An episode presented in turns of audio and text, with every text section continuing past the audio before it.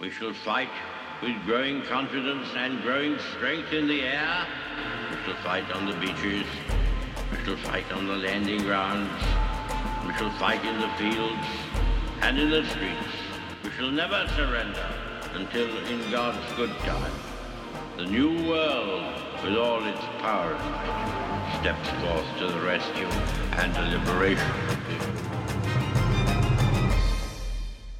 In times of universal deceit, truth is the only rebellion left. Today's topic is cancel culture. Major League Baseball is so woke that they take an all star game from one of the largest minority communities in America and give it to a rich white community that is even less diverse. And oh, by the way, that community has voter ID laws. Delta says that it's bigoted to require an ID to vote, but yet, can you get on a plane without one? No. And a school board member in Portland says pine trees are offensive. You can't make this stuff up. I'm Dr. Everett Piper, and this is The Rebellion. Welcome to today's Rebellion. Today's topic is cancel culture.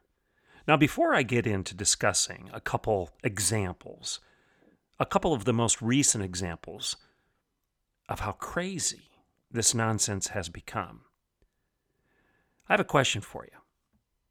Are you sick of it yet? Are you tired enough of this nonsense to actually do something about it? There is a solution. There is a solution. I've had many people ask me over the course of the last couple years okay, Piper, you've identified the problem. You talked to us about this whole cancel culture, the microaggressions, the snowflake rebellion, these juvenile demands of you're going to take care of me because I can't take care of myself this endemic narcissism that is rife not only within our colleges and universities, but in our elementary schools and in our high schools, in our boardrooms, in our corporations, in our Congress, and in our courts. It's pervasive across our entire culture right now. It appears that helicopter parenting for the last 20, 30, 40 years is actually coming home to roost. That all of those timeouts that we've given our children one generation after another haven't really worked out that well for us. That all of this affirmation rather than confrontation is actually backfiring. I mean, my land in the 2016 election, all of these snowflakes demanded counseling centers with Play Doh and coloring books and videos of frolicking puppies because they felt so insecure and so offended by the results of the election. And I said at the time, I said at the time, I know it's rude to say I told you so, but I told you so. I said in 2015 and 16 in my commentary, this is not a daycare, this is a university. I said that what we're teaching at Berkeley and Brown will not stay at those colleges and universities. What's taught in the classroom will be practiced tomorrow in our culture. And what you see at Berkeley and Brown in 2015 will exist it won't stop there. It will exist in our boardrooms, in our living rooms, in our churches, in our communities, in our corporations, in our companies, in our government. It will be pervasive throughout all of culture in short order. I said that in 2015, and where are we right now? Where are we right now? We're seeing these chickens coming home to roost. Consume ideological carcinogens and you're going to get cancer of the heart, mind, and soul. And we've been consuming this garbage for decades, and we should not be surprised that we now have a malignancy of the mind. We can't think our way out of a paper bag any longer. We actually have Major League Baseball pulling its All Star game from Atlanta a very diverse city in a very diverse state.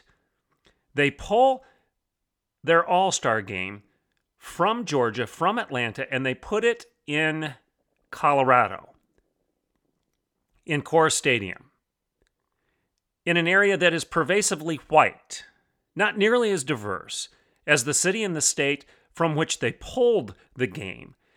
Oh, but they did so because of the uh, terrible voter ID laws that the Georgia legislature just passed.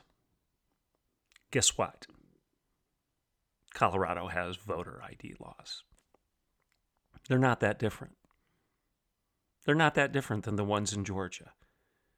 Delta says that it's bigoted to require somebody to show an ID to vote, but yet they demand that you show an ID to get on their planes. I didn't realize that they were so intolerant. I didn't realize that they were so racist and bigoted in their decisions to require IDs of their own customers, their own passengers. The list goes on and on. And then you have this woman, this woman in Portland, Oregon, who just last week, while they were discussing at a school board meeting, changing their mascot from a Trojan to something else. I guess the Trojan represents battle and combat and conquest and male toxicity of some sort. I don't know. So they've got to change it. And several people recommended, well, why don't we change it to an evergreen tree? Because it's the Northwest and evergreen trees are everywhere and they represent shade and comfort. The deep roots of the tree represent the depth of culture and the unity that we all have as a society. They actually said stuff that, like this, by the way. And then, okay, whatever, fine. Well, one of the school board members pipes up and says, Well, wait a second. I don't think we can use an evergreen tree as our mascot because it will offend some people. It will frighten some people because it will remind them of lynchings. I'm serious. She actually said this. So I guess all of us that go out and buy Christmas trees, all of us are guilty of some sort of latent subconscious racism when we do so because that's a symbol of lynchings. We've literally lost our minds. As the Apostle Paul told us in Romans, when you start worshiping the created rather than the creator, you're given over to a reprobate mind. You know, I'm fond of circling back and quoting that verse over and over again because it represents so accurately where we are in our culture right now. We refuse to worship our Creator. We refuse to even acknowledge the self evident truths that are endowed to us by that Creator. And if there is no Creator, guess what? Nothing is self evident any longer. Everything becomes self referential. In other words, everything is measured by you. Everything comes down to your feelings. The facts don't matter any longer. In fact, anybody claiming that facts exists is a religious bigot because that person is somehow claiming that that objective reality of facts trumps everybody else's subjective opinions and feelings. And we all know that those opinions and feelings need to be affirmed. We can't challenge any of that because that would be intolerant, that would be hateful, that would be unloving to do that. This is nonsense. It literally makes no sense.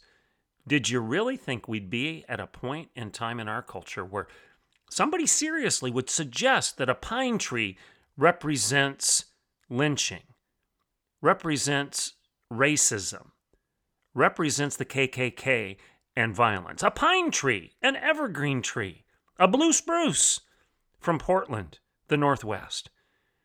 Did you ever think that Major League Baseball would be so stupid as to pull its All Star game from a city because that city is in a state that thinks you should have to show an ID before you vote? Prove that you actually are who you are before you vote, and prove that you haven't voted five, six, ten times. Why is that racist? Oh, well, you've heard the left. They've said, well, African Americans African Americans can't access state issued IDs as easily as everybody else. Is there anything more condescending and insulting to the black community than for someone to suggest that they can't figure out how to go get an ID? They're free. You can't say that there's any sort of financial reason behind their inability to get an ID. It has to be something else. And oh, by the way, did you know in Georgia that 97% of registered voters, whether they're white or black, have a state issued ID? 97% of registered voters already have that ID. And for the 3% that don't, the state has agreed to give them IDs for free. Make it easy, make it free.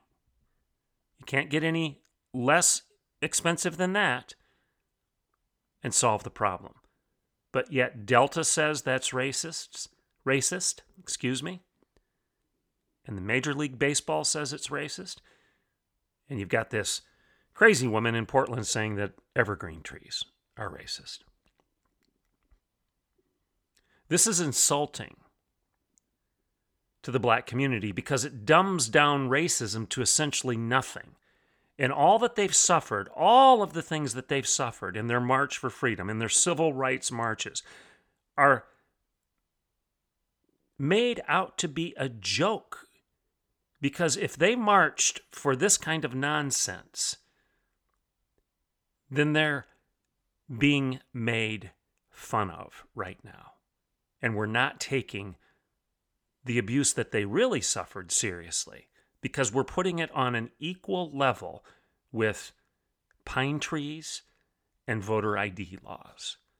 And that's insulting. That makes the sacrifices of Martin Luther King Jr. and everybody else that marched with him essentially a mockery and meaningless. There is a solution to this nonsense, however. The solution to this nonsense is to recognize that life isn't supposed to be safe, but it's good. The solution is to recognize the difference between selfish cries for safety and adult aspirations for goodness. Let's take a break and acknowledge our sponsors, and when we get back, we'll talk about the difference between safety and goodness. I'm Dr. Everett Piper, and this is The Rebellion. We will be right back in a couple minutes. Welcome back to the rebellion. You know that uh, this week I've been talking about my upcoming book, the book that will be released on April 13th Grow Up, Life Isn't Safe, But It's Good. Now, I want to focus on that subtitle again Life Isn't Safe, But It's Good. I want to focus on the difference between safety and goodness. I want to talk about first things versus second things again. C.S. Lewis's admonition that if you put first things first, you'll get those first things, and often you get the second things thrown in for good measure. But if you put second things ahead of first things, if you get your priorities reversed, then you probably won't get either the second or the first. You'll sacrifice it all. Safety versus goodness. What should our priority be? Well, I obviously argue that it should be goodness. And I use the example of C.S. Lewis's description of the great lion Aslan, which is the Christ figure in the Chronicles of Narnia. And we're told that Aslan is not safe, but he's good. And I think there's great depth and great meaning in that claim. Life isn't safe, but it's good. As I've said before, the Constitution isn't safe, but it's good. Our country isn't safe, but it's good. The church isn't safe, but it's good. Parenting isn't safe, but it's good. Being an athlete is not safe, but it's good. Being a professional musician is never safe, but it's good.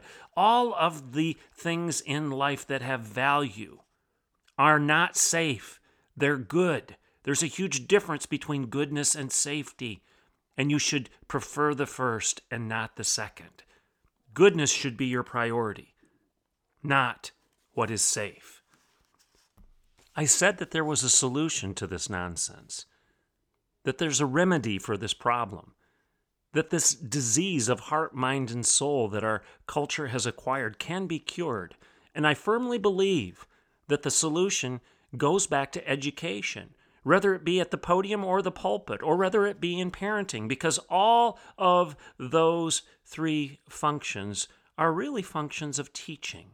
Parents are to teach your children what is good and what is right and what is just and what is true. You're to teach them how to be responsible adults. Teachers are to teach. That's your job. You're to teach truth, not opinions. You're to elevate facts over feelings. And preachers, preachers are to preach the things that matter, the truths of the gospel, truths with a capital T. All of these things represent education. Not safe education, but good education. And good education must be grounded in the conservative respect for what is immutable, unchangeable, enduring, and just and real, not the faults and the feelings, but the facts, the objective realities of what it means to be an educated person. Good education should seek to reclaim those things that have been co opted by a deceptive culture, by a childish culture, by a juvenile culture. Good education should seek to reveal what has been compromised. Good education should be free of intimidation. It should never bow the knee to cancel culture or the rage mob. Never bow the knee. Good education stands in the face of intimidation and says no. Good education should honor open inquiry and the right to disagree, the right to dissent. Good education should have confidence in the measuring rod outside of those things being measured, in the measuring rod of truth.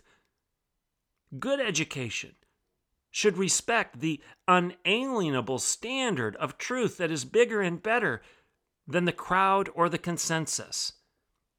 Education, good education, what was classically known as liberal education, Good education, not safe education, teaches young men and women the art of pursuing truth, not constructing opinions.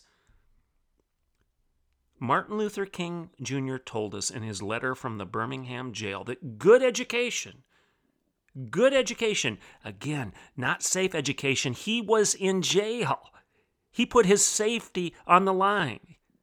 He sacrificed that for the goodness of his cause. Can't we understand that?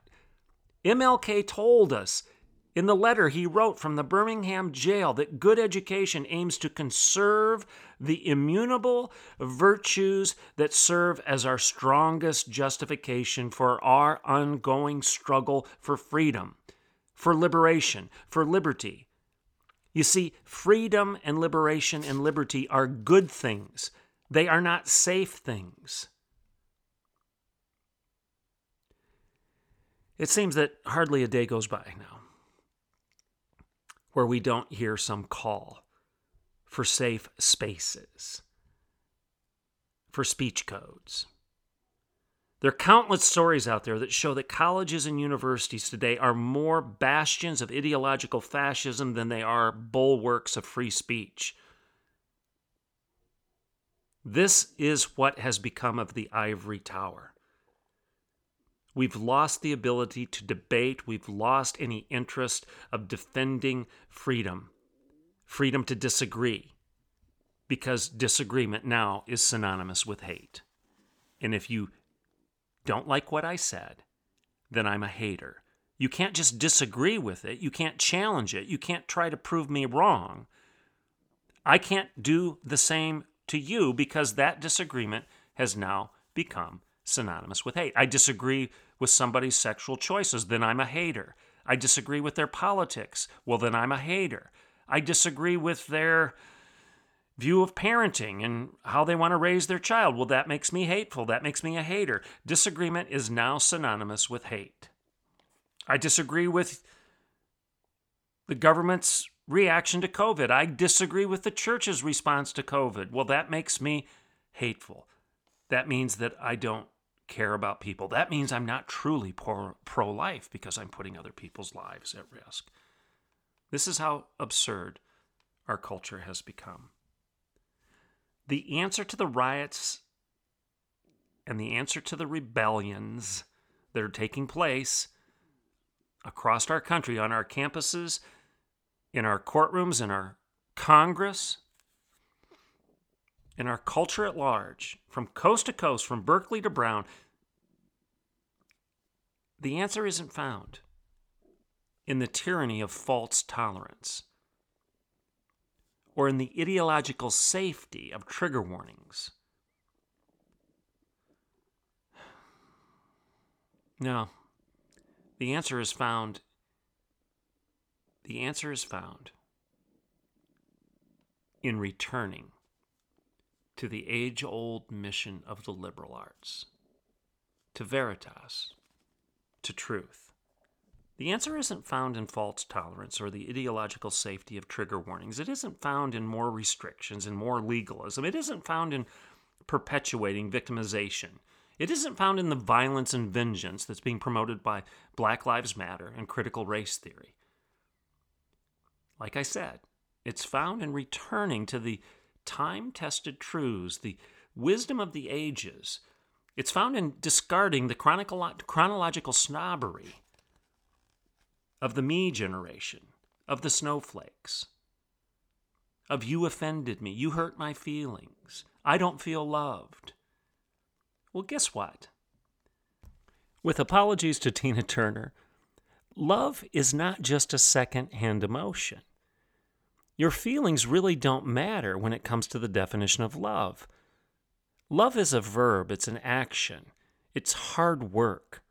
Love involves confrontation, love involves discipline, love involves courage, love involves standing in the way and telling somebody to stop. What you're do- doing is hurting yourself, it's hurting other people, it's hurting your church, it's hurting your community, it's hurting your culture. What you're doing is unhealthy for mind, body, and soul. Love cares enough to tell people that. Love doesn't just tolerate people when they're doing stupid things. As I said in yesterday's show, tolerance is an inferior virtue. We don't send people I tolerate you cards on Valentine's Day, and there's a reason for that. Because to do so would be an insult. Tolerance is inferior to love. Tolerance says, I don't like you. I don't love you. I'll tolerate you. Go do what you want. Whereas Christian charity, biblical love, says, I care enough about you. I love you enough to stand in your way and tell you to stop. I won't tolerate you, and I won't tolerate your harmful behavior or your broken ideas. Yesterday, I quoted a Bible verse that says, The Lord disciplines those he loves. Discipline and love are not mutually exclusive, they're not opposites, they're complementary. They're part of the same process. The Lord disciplines those he loves. Love is just not a second hand emotion. We need to stop conflating feelings with love, in my view. I could feel a lot of things. I could feel offended. I could feel hurt. I could feel angry. But none of that should preclude me from loving you. And it doesn't. My feelings don't matter, and neither do yours. The facts of what it means to be obligated to Christian charity, to Christ like love, trump any of my feelings and any of yours because that kind of love is good. That kind of love is not safe. It's not safe for me to tell somebody that they're wrong. That's risky. They may not like me. It may break a relationship. That's not safe, but it's good because it's honest and it's true. I said yesterday that the solution to this nonsense is to go to the writings of the Apostle Paul to the church of Ephesus, his book of Ephesians, where he confronts this church, this first century church, this group of early believers. And he says this speak the truth in love and grow up. Isn't that interesting? He says two things speak the truth Speak the truth. And I'm going to put a capital T on that. Speak the truth. Recognize that there are th- some things that are true and there are other things that are lies. Speak the truth in love. Speak the truth, confront those things that aren't true, expose the lies. Tell people that safe spaces are a joke, it's a clown show. It's living in a fairy tale. Life isn't safe. Life isn't safe. You're not going to accomplishing anything. You're not going to get anything done in life. If you want to always be comfortable and safe, if you always want to be coddled, you'll crawl your way through life as an infant. Spiritually, intellectually, you will crawl your way through life professionally, psychologically, sociologically, ontologically, epistemologically. You will crawl your way through life if you want to be safe. Because infants have no desire to do anything else. They're content to live in a daycare. Again, the solution.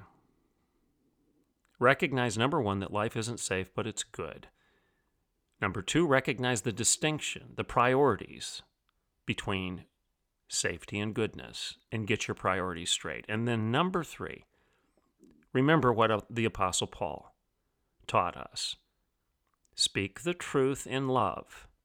Truth being an objective reality, not postmodern constructs.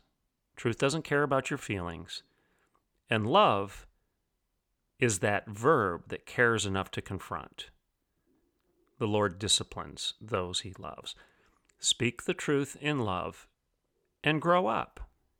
Don't be content with milk, the Apostle Paul tells us. Desire meat, substance. Sink your teeth into life. Recognize the challenges are there and that iron sharpens iron and that you are refined by fire. It's teaching this good stuff that is the solution to the mess that we're in. It's the return to those self evident truths that are endowed to us by God through His revelation. And that's natural law, and the Bible. In times of universal deceit,